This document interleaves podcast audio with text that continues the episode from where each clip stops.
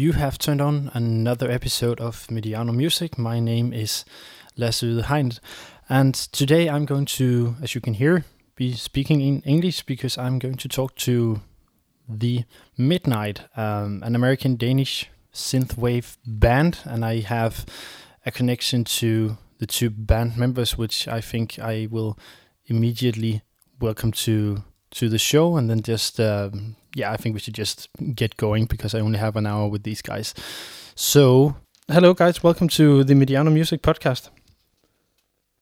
Hey, nice hey, to great you. to be here. Thank you. Um, yeah, so I guess the listeners maybe know me, but they maybe will not know you guys. So can can can you tell us a bit about yourself? And I think I'm I'm maybe going to just put a name at the end of my questions, um, so I have something to direct it to. Tim, will you uh, do you mind start?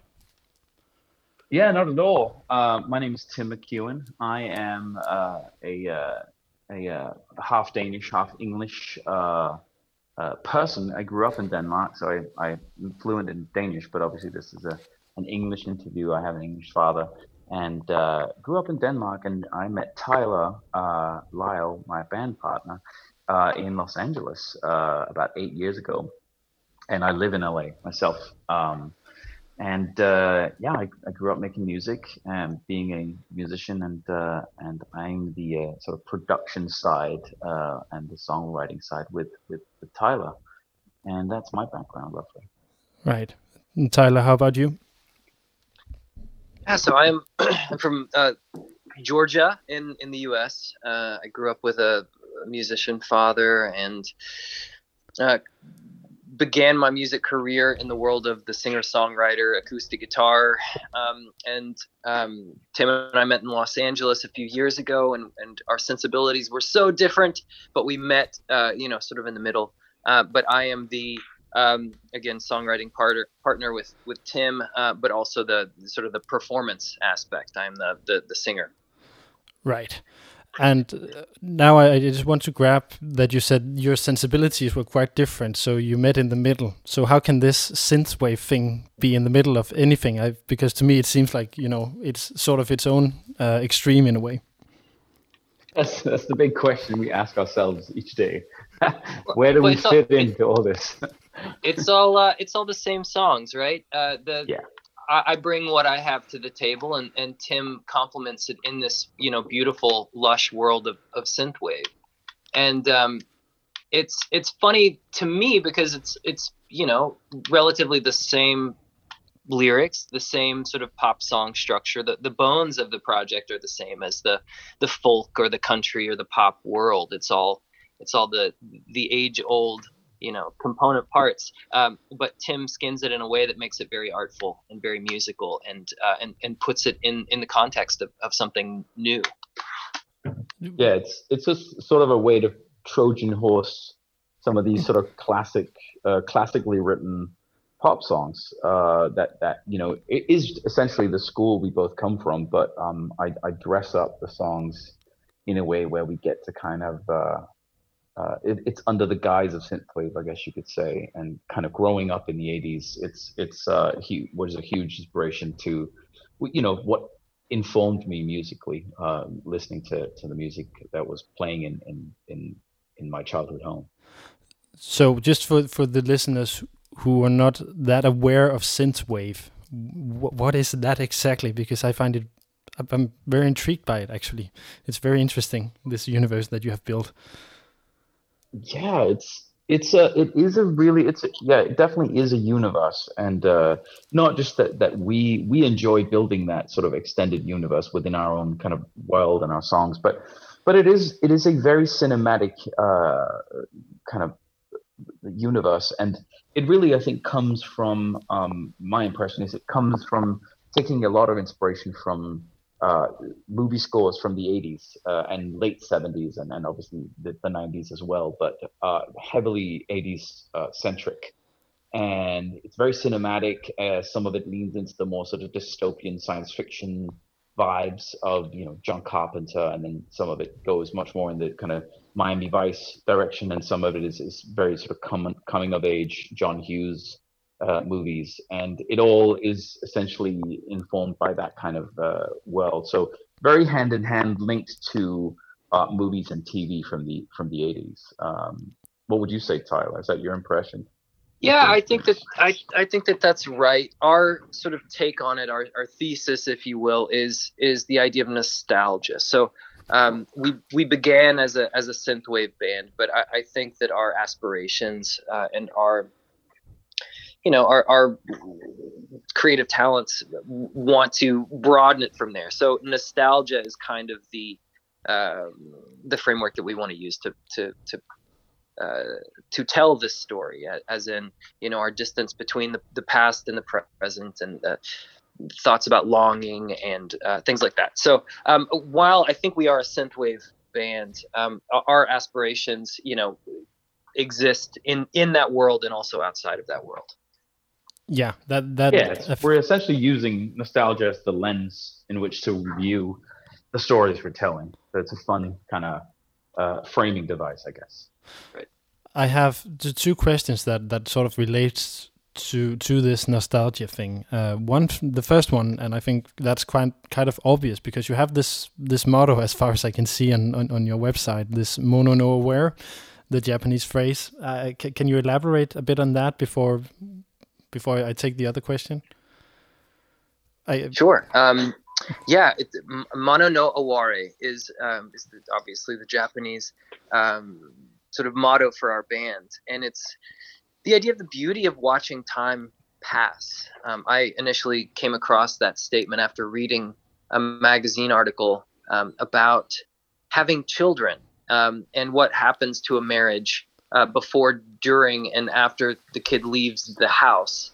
And thinking back on a marriage um, after you know your kids have grown up, and um, he essentially says, uh, the author of this Esquire article, that there is an autumn blooming, uh, like a like a fall flowering that that happens, and he uses this phrase "mono no aware" um, to talk about sort of the poignancy, the the beauty of watching time pass. And um, this idea of time, the idea of going back into a room that you haven't been in in, you know, say a decade, or re- revisiting your childhood bedroom after being gone for years. There's a feeling of, of poignancy, of, of, of, you know, being stuck to time and yet being apart from time um, that I think is a uh, an interesting space to to create within as a as an aspiration to um, sort of explore. Do you do, do you agree on that, Tim? Yeah, for sure. Um, it's actually very interesting. I remember Tyler coming up and sort of writing that that early version of that bio uh, right when we were kind of setting up our social media, you know, our Instagram. I mean, especially for our Bandcamp was really where he coined, uh, used that phrase, but coined, sort of wrote out the bio and and worded it. And looking back at it now, uh, you know, we're sort of I don't know, four or five albums deep. And uh, it's so interesting that uh, Tyler kind of got what we were before I even sort of uh, cognitively was aware of it. Um, it I, I, knew the feelings I like to invoke and the kind of universe I loved to live in. Uh, but it, it's it's interesting to to see it so poignantly uh, written down and then going, oh yeah, that is exactly what we're doing. That's why Tyler is the the lyrical genius, uh, and I just make bleep blop noises. no, not at all. It's it's actually funny how we sort of stumbled into this, right, uh, uh, individually and and together, because Tim, you know, we'd both seen Drive. Tim really got into this thing that was happening online new retro wave and, and kind of this early generation of synthwave artists, and it was just such a compelling moment that uh, it's nice to be able to seed ideas to put little small little breadcrumbs at the beginning knowing that you'll that you'll inhabit them that you'll fill them out later. But but um, you know starting at the beginning just just kind of scattering you know small little ideas that you know or hope eventually will grow into something that that your dreams will will gain flesh over time. And i think that that's we're incredibly lucky uh, to see uh, that happen that that our initial sort of dreams and aspirations for this project are are growing into themselves. Well said. That that's good. That's kind of interesting because now I'm, I'm, I'm going to delay my second question uh, just for a while because I I, I, I then I, I, I have to I start thinking about your your first um the the first thing you published these uh what, what was it uh, I can't remember the, the name of the first thing you published now before um, Endless Summer. What was the, the record called? Uh, that, that was Days of Thunder. Yeah, right. Exactly. Yeah. So you you sort of hit the this vibe of, of, of nostalgia and, and, and these this thing. So with for example a track like like Los Angeles. So so how how important was it for you guys to actually hit it like that with, with the first uh, record? That was um, I. I'll let Tyler talk about Los Angeles because that was an interesting story. I think um, for him especially, but the EP in itself, sonically, um, in in my case, because I sort of was sitting the, with the tracks, trying to kind of we had these a bunch of songs, and I was trying to mold them and figure out what was this thing. All we knew at that time. This is before we even had an actual name. Uh, I remember sort of knocking different name ideas uh, back and forth with Tyler, but we we kind of didn't have that end of it sorted. We were just trying to find out what this was. We knew we both came from very different ends of the spectrum uh, musically, and that was kind of a fun. It was fun to dip dip each you know dip the toes in in each other's worlds, and there was a freedom in that. Um, uh, but we we were, we weren't really sure how to frame it. I think I think for me personally, it was important that the first step was in at least in the, the right direction. And that meant that i, I took a long time uh, i took it took a good year i think to get that first ep right uh, because i tried so many different things. And it's funny last night i was going through some early demos of all of our songs and um, and kind of rediscovering the journey that some of these tracks go on. And, and there's a track called kick drums and red wine uh, on the first ep days of thunder. And that had i don't know three or four different iterations of different chord progressions and different sounds and samples. And essentially i remember trying to figure out well how how pop should i go and how like songwriter traditional songwriter you know how radio friendly should this be? And also how dreamy am i going to allow myself to go? Because i have a tendency to really go into that kind of world. And I ended up essentially going, screw it, I'm just going to go full throttle. Uh, and I think with that whole EP to begin with, my motto was if it feels too much, add more. Because I wanted it to be, I wanted to feel extra confident and I wanted to know, I wanted the listener to essentially know exactly which world he was uh, dipping into and, uh, and there to be a certain level of, of um, sort of a strong sense of aesthetic and and feelings. And uh, and from there from there on we could then take it you know where we felt. But i wanted us to at least have the freedom to kind of really go full on uh, 80s so uh, but los angeles uh, is actually an interesting story uh, that came about really from tyler's uh, experience um, yeah. yeah um, my wife came home one day and uh, with tears in her eyes and said that my company's moving me to New York. And so, um, Los Angeles, I've lived in for four years. It's it's where I met my wife Anna. It's where I met Tim. Uh, it's where I sort of got over heartbreak, found my career, and um, I was I was thinking, you know, eh, the the way that my process works with Tim often is I, I don't consider myself a very good songwriter, so I have to write a lot. So every day is spent, you know, sort of filling sketchbooks full of ideas so that when Tim and I get together, I can sort of steal parts that, that feel right. And so um, I was just musing about the city of Los Angeles, what it is to have a sort of a mystical experience that's beyond uh, explanation. And the, the paradox of returning back to your normal life after having had an experience that, that you kind of can't convey with words.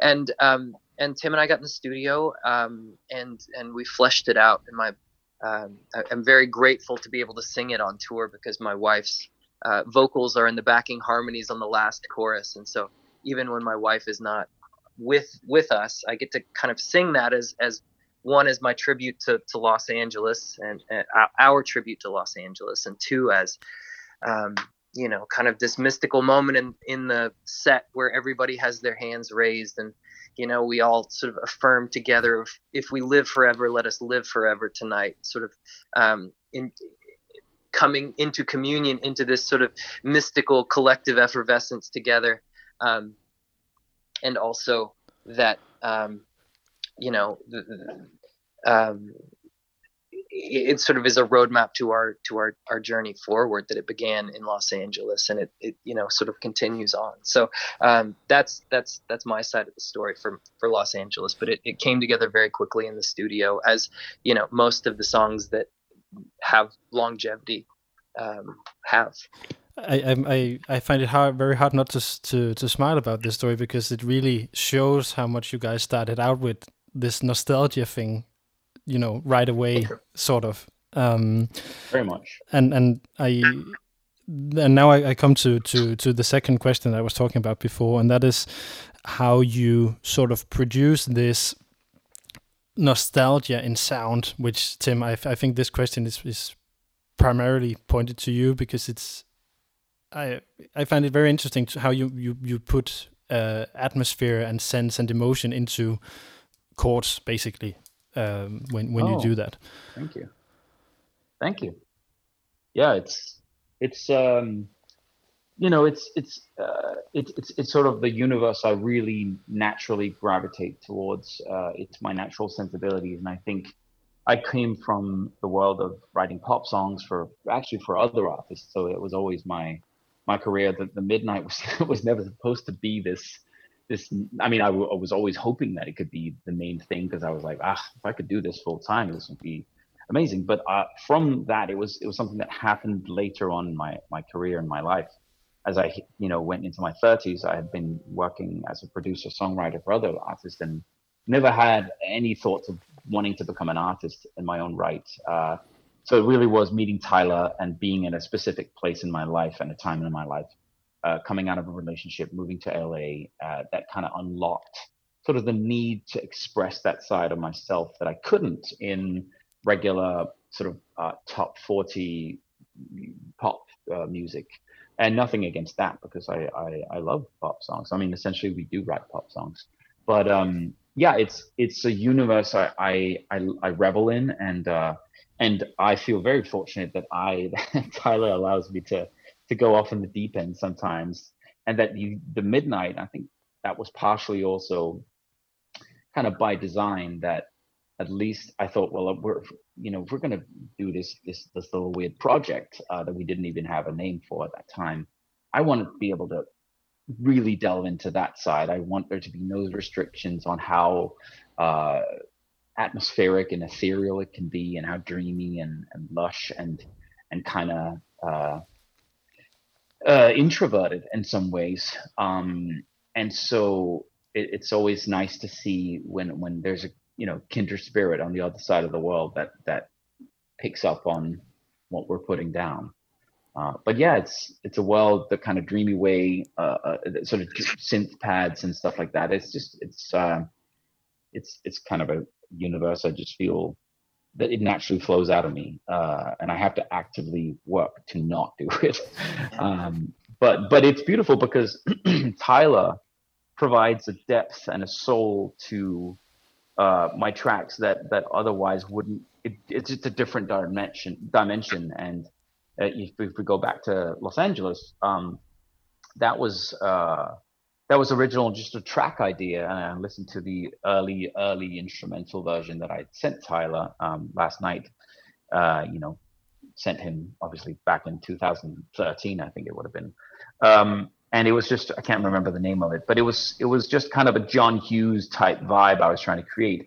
And then Tyler, with his experiences and what he's going through in his life at that given moment, is filling in the spaces with the story, and it become, suddenly becomes instead of a kind of a, a, a monotone feeling, Tyler fleshes it out and adds a whole depth of story and soul and uh, narrative that is uh, that is a depth that that isn't in my track inherently, in my opinion. So that's where the kind of marriage is it just becomes really interesting for both of us yeah, and just before Tyler, if you wanted to add something, I'm sorry to cut you off, but but time is actually flying, so I, I need to put on the first track. Uh, sorry, no, I'll stop rambling. no, don't worry. I find it quite interesting. Anyway, I'll put on uh, "Dream Away" from from your newly released uh, album, and then I hope hopefully you can tell me a bit about the album and the process about it uh, afterwards. So, just for the listeners, here is just a quick part of "Dream Away."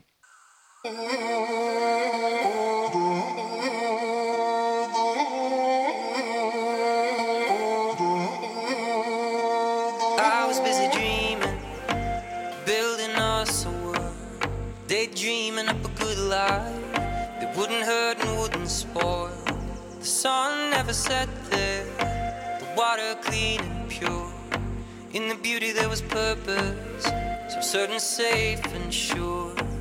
Could live this life forever. But from far, far away. I thought I heard you calling. You said I could not stay. And I woke up in a fever. My calculations were wrong. The pillars could not hold us. And the angels are gone. When hope makes you bleed, when life gets you down, there's all the love you need underground make a way for the dark hearts to feel the love I found. There's all the love you need underground.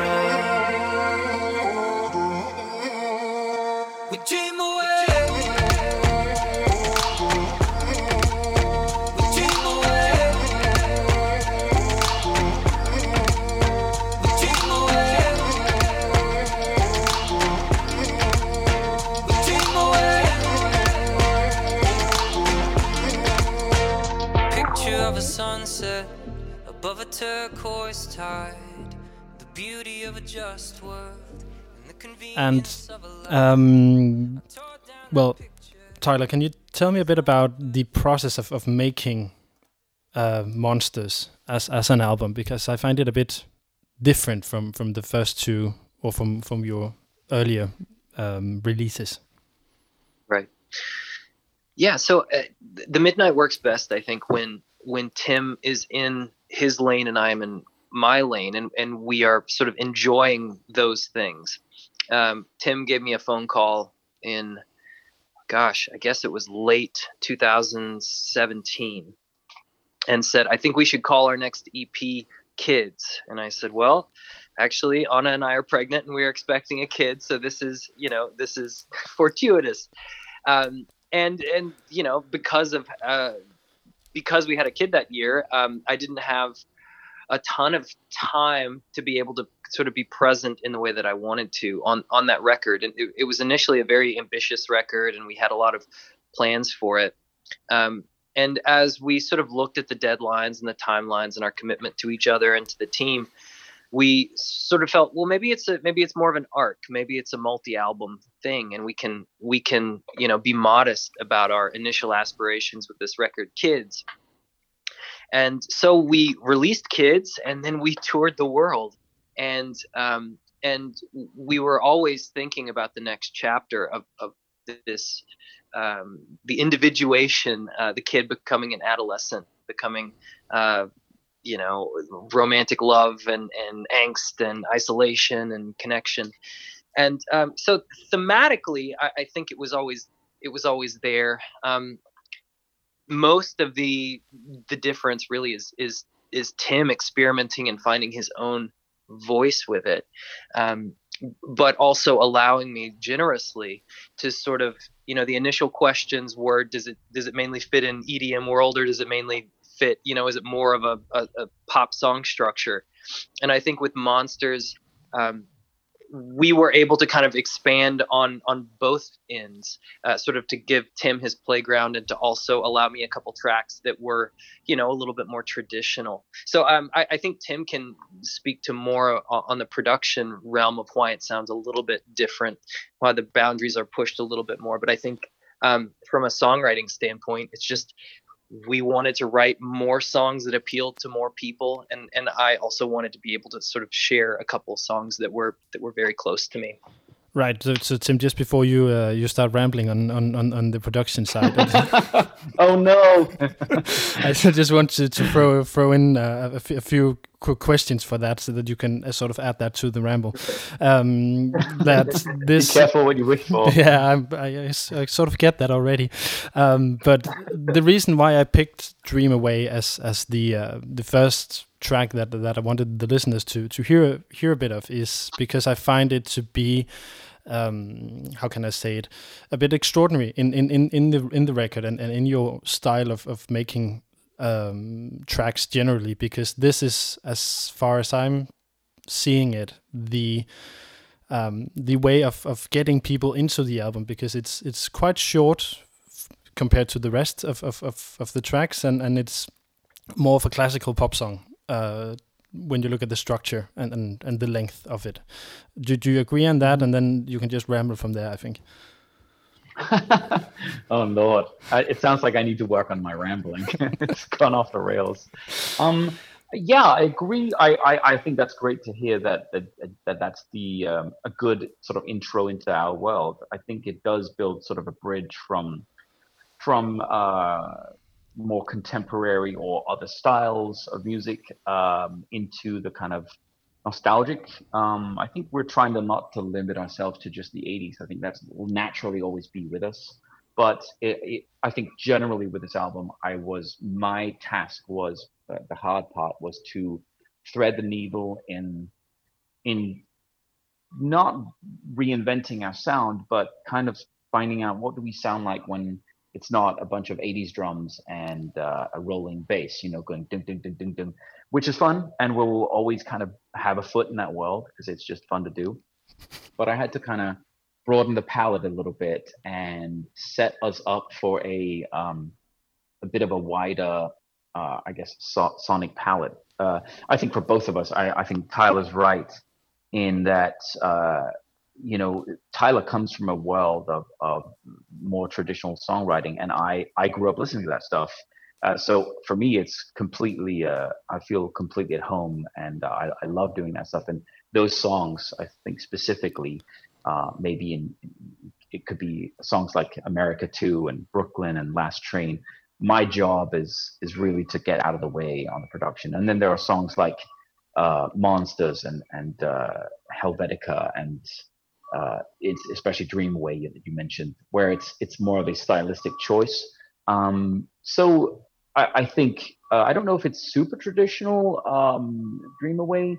It, it does have a bit of an EDM build up because there's only two yeah. choruses. There's no bridge part. There's there's more of a longer structure. So instead of having three choruses and a and a bridge and a solo or whatever, you have kind of a a verse and a, kind of a pre and then kind of a chorus and then a drop, which is very you know EDM-y.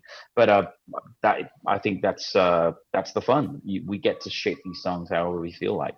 But it it certainly is a traditional song in terms of there's a verse and a, and a pre-chorus and a chorus, and then there's just more of a coda or a drop or whatever you whatever you want to call it. But but, uh, but uh, yeah, I I. Oh, sorry. What? No, this is when you're saying these things. I I, I sort of want to correct my question a bit, or, or my um, or uh, being a bit straighter with, with my thoughts about it because the thing that is about Dream Away is also that I, as, as I hear it, it's closer to your earlier work or at least the oh that's uh, so the, interesting. or at least kids or, or in the summer in, in the way the sound is because I've, I've and I may, maybe it's because Tyler that you that you have uh, a more central place with the lyrics or the lyrics hasn't been fiddled with in a way because if you take a track like like Monsters, you have this very distorted uh, uh, vocal in it. Yeah. That that and that's why I think that Dream Away sort of is is the way or could be one of the ways into this album. That's really interesting. I think that's great to hear. Um, yeah, I, I love that. I think it's it's very interesting to hear that you think it's uh, reminiscent of our earlier work, works because I think, and I, as you just pointed out, it, it is it sort of stands out as sort of markedly different. And it was suddenly it certainly was the track where when I came up with the idea, I was like, "Whoa, what the hell is this?" And uh, this is really fun. And I loved, for me personally, that it gave me feelings of sort of early or sort of early to mid 90s um, the wave that there was of, of, using a lot of world music elements in electronic music and i'm thinking mainly of artists like enigma and you know deep forest uh, you know a lot of the stuff that came out of germany at that time. And it was that whole wave of kind of pan flutes and a lot of chants and monks. And, and i think that was really fun for me to play in that world and uh, and use those elements do, do you agree on that tyler in in, in or, or, my way of seeing this this track in, in in sort of connection to to the rest of the album?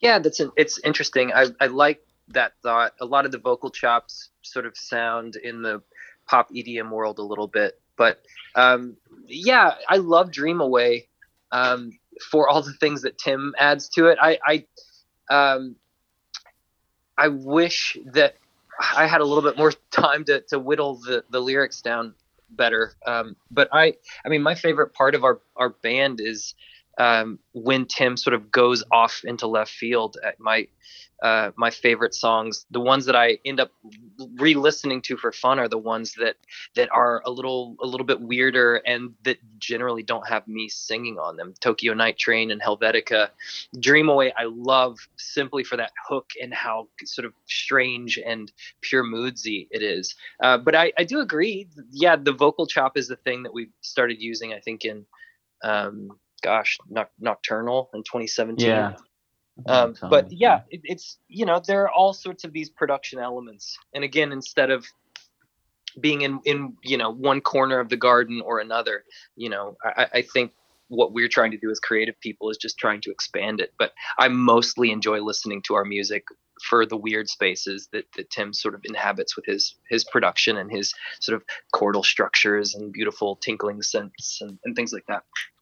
So so when you when when I'm listening to what you guys are, are saying uh, about the albums and about the tracks, I and also about the theme of it uh, coming um, after Kids in in your um, chronological.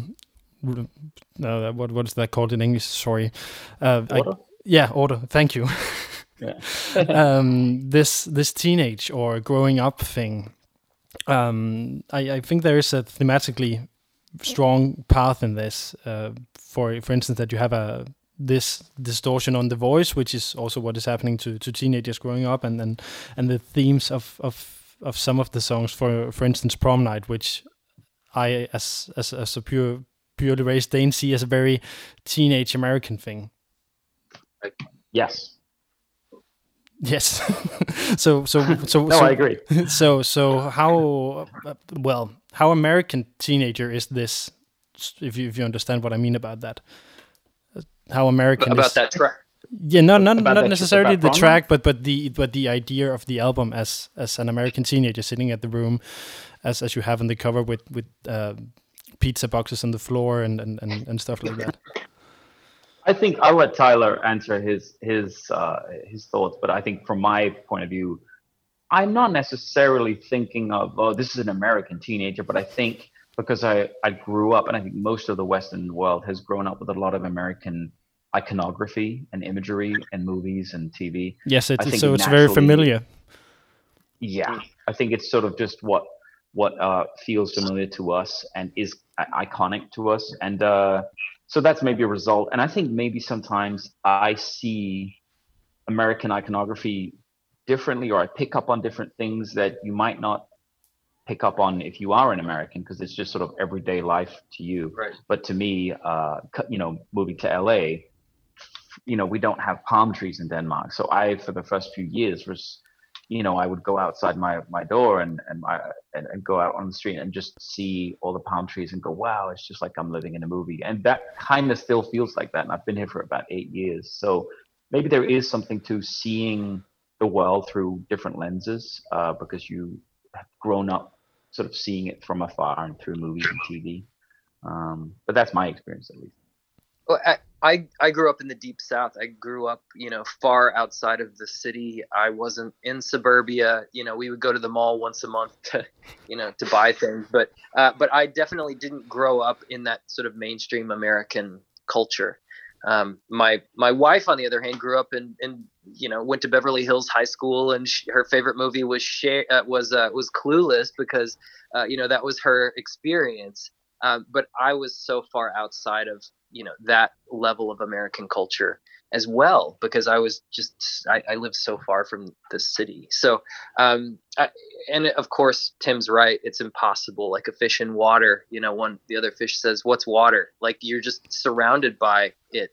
Um, you don't know where the boundaries of, of Americanness are in yourself if you've grown up in America. So um, I, I certainly can't speak to consciously making the music um, more American or less American, except that the songbook that I, you know, that I studied and learned as a as a child is is you know mostly American, or you know, like in the case of Beatles, American music translated through you know uh, an English band. Yeah, right. So um, before we move on, because time still flies, I would like to put on prom night for for the listeners. So for the listeners, here is um, one and a half minutes of prom night, and then we'll continue just after that.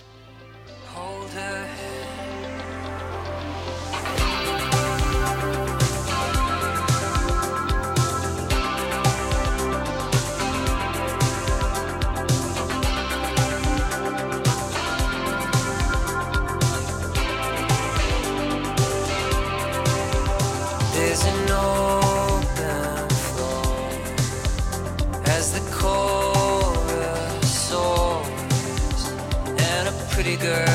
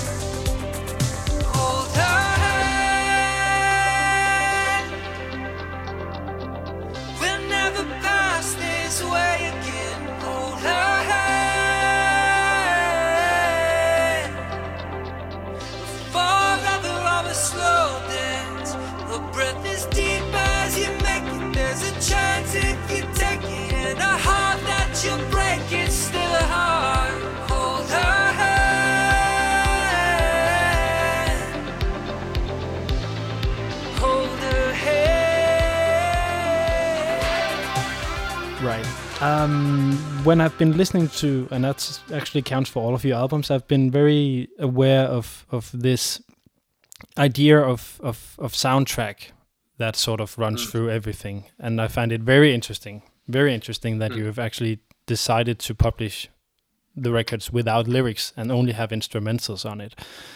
And I think you already mentioned the influence of movies for for the soundscape of, of, of your music. Can can you elaborate a bit on that? Because I find it very peculiar that you have chosen to do this. Actually, yeah, it, it actually wasn't any deeper than uh, it wasn't a huge decision. It was really just because uh, the first EP we put out the first EP, and I saw um, on social media someone commented on our Facebook or something going you know, will there be instrumentals? And I, I, remember thinking, well, I guess I guess we could put them up on SoundCloud or something, or could put them up. And then I, you know, I, I ran it by Tyler, I think, and was we were just like, well, uh, you know, because it's so ingrained in the kind of soundtrack and uh, world and score music, and and it's so movie inspired. I think a lot of the synthwave fans and a lot of our fan base, they uh, uh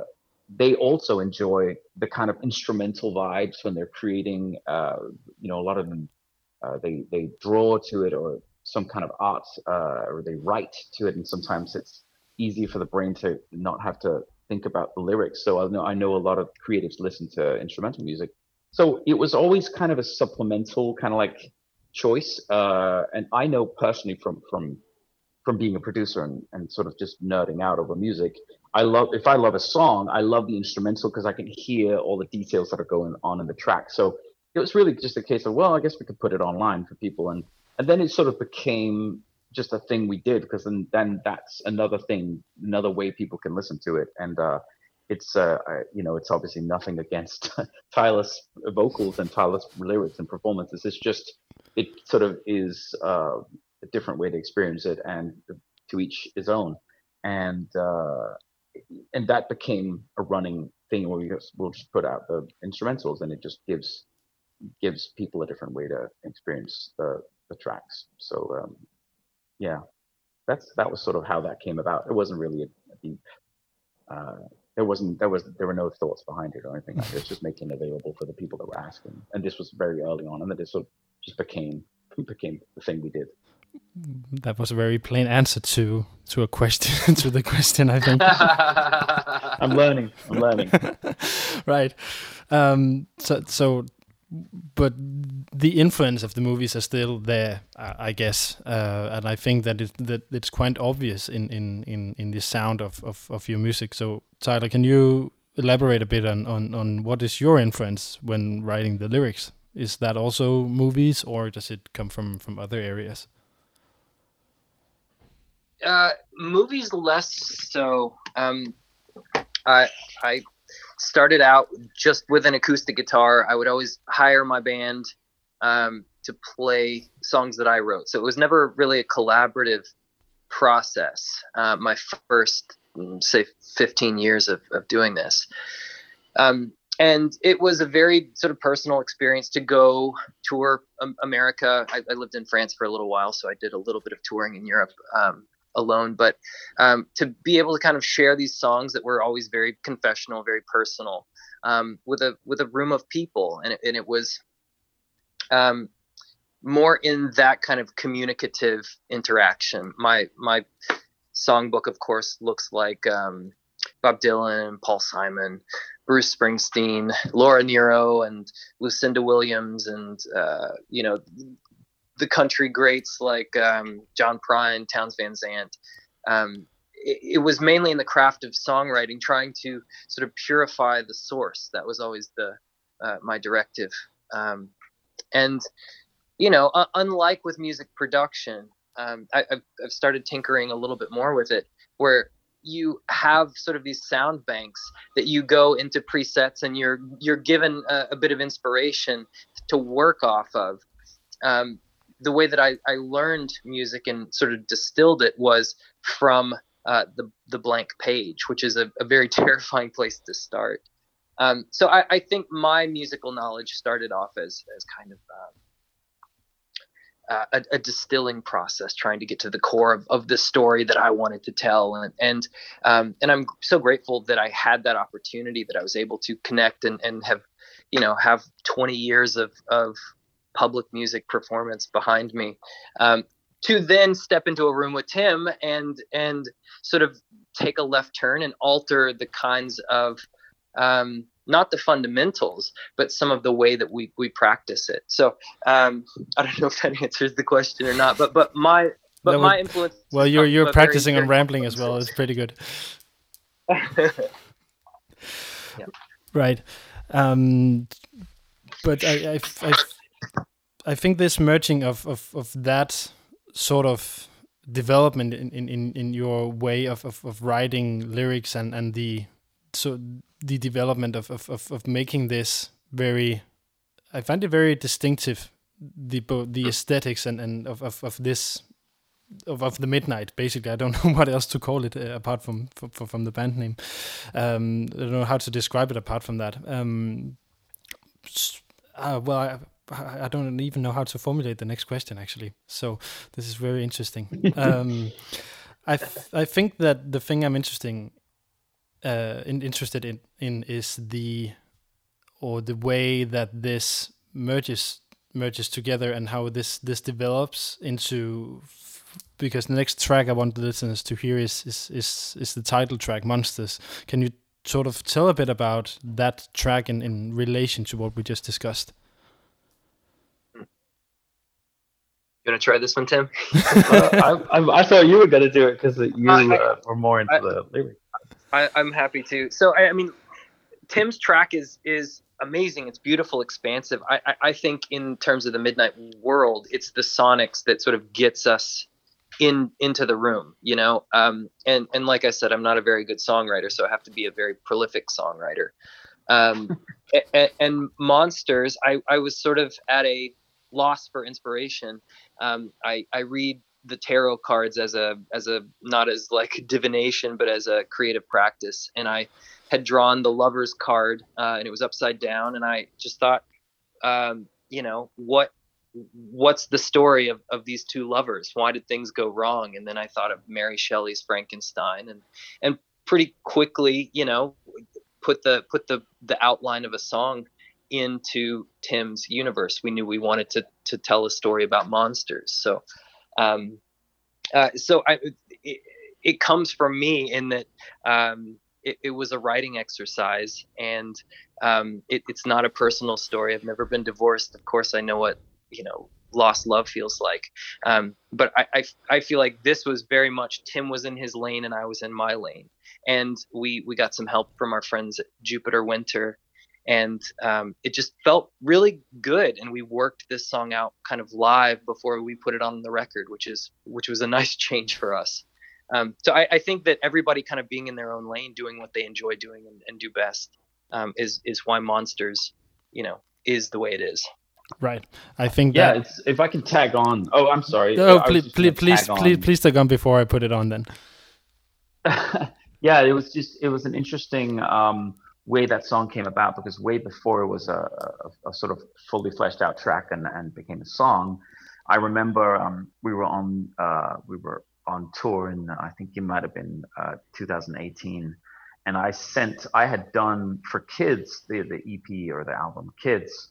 Um, there was there's a line in in the track Kids where um, uh, Tyler says seasons pass but the monsters stay, and I had done a kind of a little loop, a little idea for kids called Monsters, and it was supposed to kind of be more about um, a moodiness about uh, kind of the monsters under the bedroom. So it wasn't you know, it wasn't super dark, but it was a little bit moody and mysterious, mysterious, and uh, and it didn't ultimately didn't make it onto the album. But I remember rediscovering um, being in San Francisco uh, for one of the last shows, I think it was, and and kind of rediscovering um, that little snippet, that little loose idea that I had in my Dropbox, and I was listening to it while I was running, and I was like, "Oh man, this is still really cool. I really like this." And it essentially is just the the chords and the, the, kind of colors from the verses in Monsters without the drums.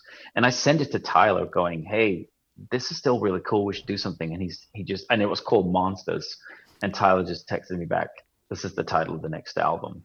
And I was like, "Oh damn," because we didn't have the title at that time, and that was sort of where the penny dropped, where we we knew we wanted to continue continue the story but uh, that really set the tone for the angstiness and the moodiness and the kind of the the kind of in, internal violence that's going on when you're a teenager. Um, that uh, yeah, that that was really kind of what what what set the tone for the whole album. I think, uh, hence the title track, obviously. But that was how that came about, and then down the line, uh, it fleshed out the track, and Tyler wrote to it, and it became a duet with Jupiter Winter, and it really sort of took off from there.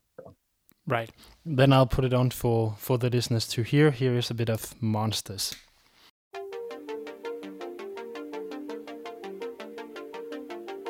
Put two beating hearts together, stitch the seams and pull the levers. Strange desires, sparks and wires.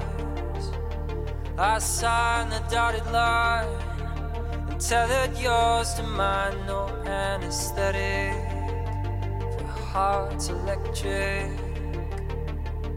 Parts start to decay when just your shadow have remains. The had complications, and the part of you that died, I'll carry all my life. Lovers slowly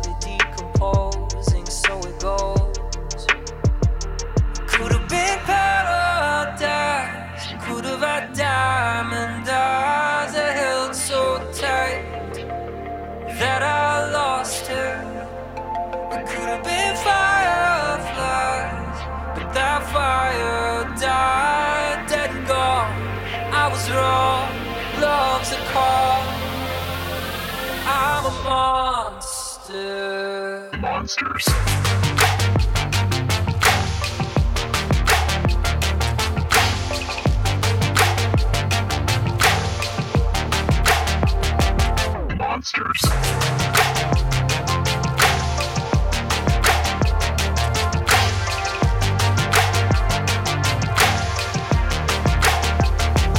Monsters.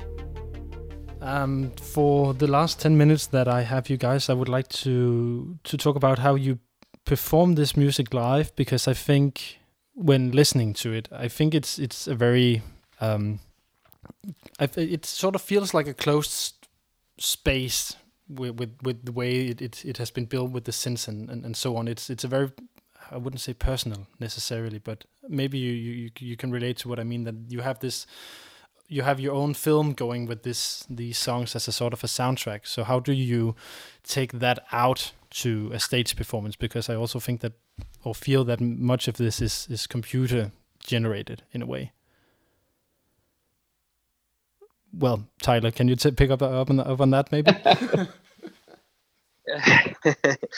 yeah, um, yeah it's so it's so interesting right? In the history of recorded music you you go from um, mono which is basically uh, hearing everything all at one level all in front of your face which was uh, you know how you used to experience the opera back back in the day um, to to stereo to each ear having uh, its own sort of job in the listening area. And that was kind of started with Pink Floyd's Dark Side of the Moon. It's the first record to really be listened to with headphones on at your record player. And in in the you know the decades after that, we have our you know we have our AirPods and we you know put on music to chill out and we ride our bikes and and we're like in two worlds right we're we're in our own headspace and we're also out in the world and so I think our music works well in that headspace because it's such a rich sonic environment. Um, but translating that live really is a it's really a, a hard sort of question, and we really struggled with how we were going to do it. My um, before I was a folk singer, you know, when I was 13 and 14 years old, I, I grew up in the deep south. So I was the the band leader and the director of you know these large praise and worship bands at these you know thousand thousand cap churches with the big light show and everything. And so my only real training is, has been on the the singer songwriter stage and then on this like praise and worship stage from when I was a teenager.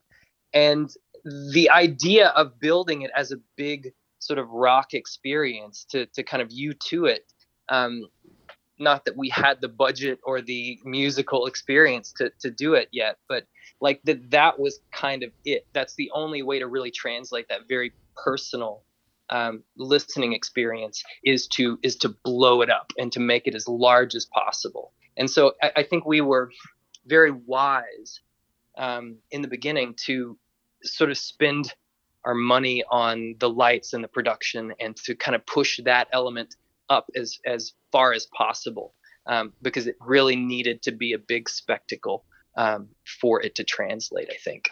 Do, do you agree on that, Tim? Yeah. Yeah, no, I, I 100% agree. We it was a, it was a case of also, um, you know, being constrained by budget and uh, how many people we could afford to uh, physically have on stage and go on tour with us, and so we were trying to translate it so that we could execute something that felt more live but didn't deviate too much from how the the, the albums sound, uh, and then it being a very visual thing. Um, but I think it's also an evolving, an ever evolving thing, and I think we'll we'll always be we'll be adding more and more musicians uh, to the fold as hopefully this thing keeps growing and because people are coming out you know to see us and uh, it's so it really is due to the, the fan base supporting this thing, this endeavor, that, that it can keep growing. Um, and we're constantly uh, discovering and, and sort of re rediscovering how how this can be done. And I think I think it's interesting now to now that we are a touring band that some of these songs, like when we made Prom Night, it was uh, we were in the studio uh, you know, there was there weren't any drums or anything. We were just writing. You were just putting down the song, and we were both like, "Oh, this one is going to be awesome to play live." And that was never a thing we would tell ourselves because we never performed live. And now that we are kind of a touring band, it it, it changes the uh, changes the paradigm for the songs. Some of them um, that have that really, you know, the energy it's going to be. Uh, you're going to be delivering it, and it makes it really fun um, to, to co-create that experience with the, the audience. So how, how many people are you touring with for the backing it's, band? It changes a bit. Yeah, it changes a bit. Uh, we were at the last tour last year. We had a full tour in, in Europe and America. We were four people on stage. So it's sort of, and now with COVID, we don't know what our budgets are like and when we can tour again. So it's honestly hard to, the question that's hard to answer right now. Right, but but it, it, sounds but it sounds like touring is sort of a new thing for you guys. Yeah, uh, in in this yeah. form. Okay, in this form, Tyler has been a, a, an artist in his own right for for many many years. Um, but as the midnight, it's it's something where we we were constantly kind of growing into. I think. Right. All right. So so Tim, then I just need to to ask you because I know you guys were were playing. Was it two shows in Denmark for the tour? or was it only one? Yeah, we played two. We played Vega in 2000, uh, in the winter 2019, and then we played Aarhus in the fall of 2019. Yeah, Vox, uh, Voxhall, yes. as far as I remember. Yes. Yeah. yeah. How was it to for you to be playing at home turf in that sense?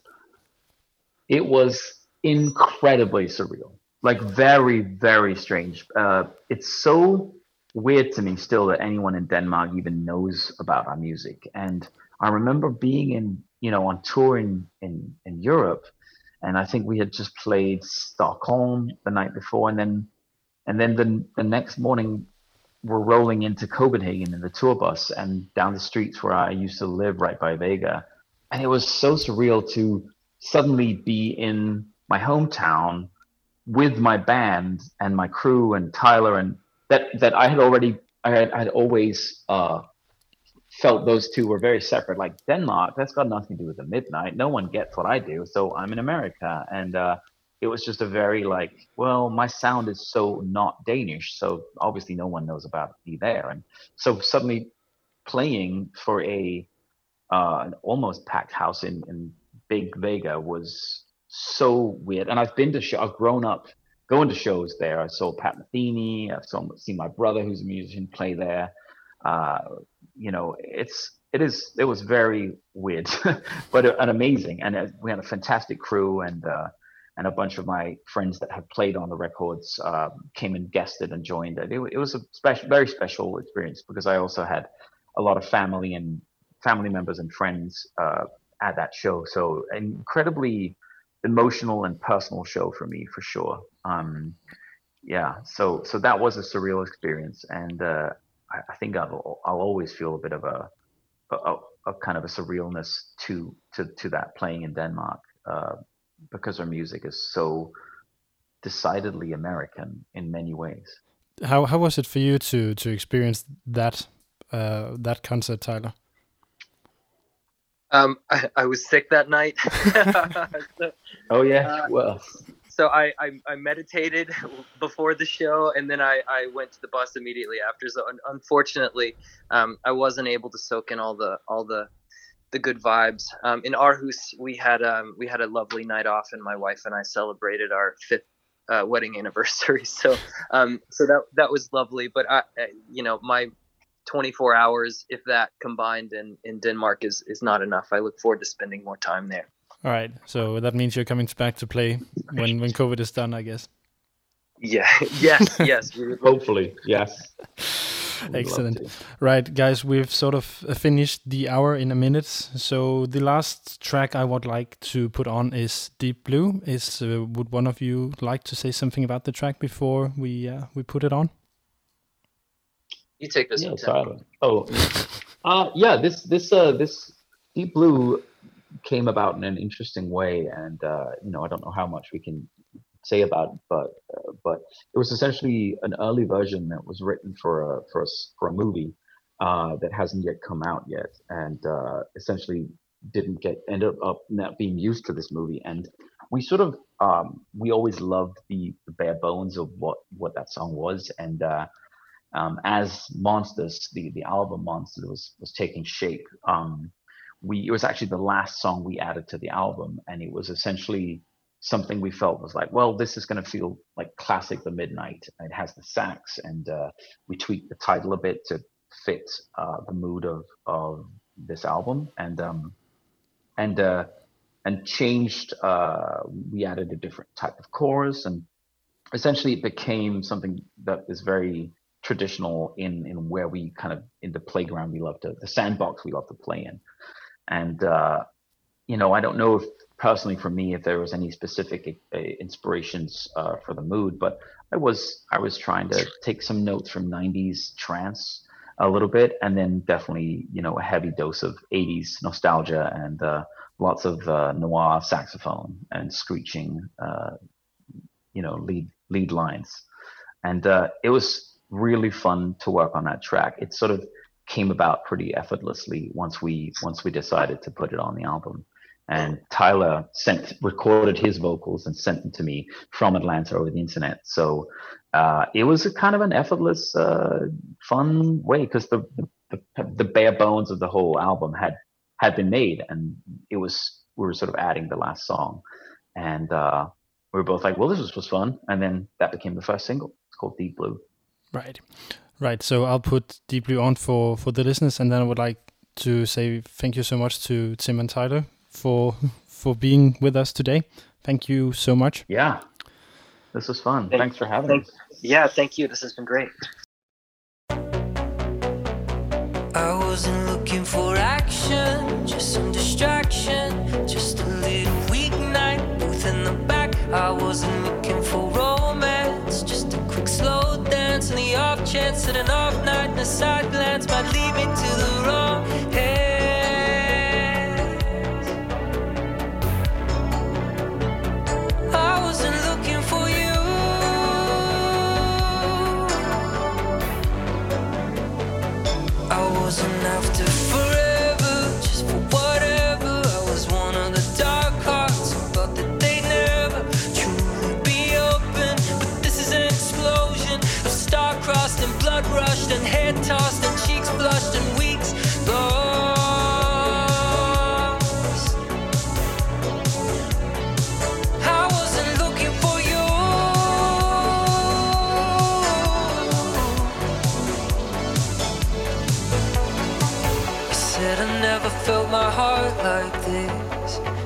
said I never felt my body. I always thought the point of love was just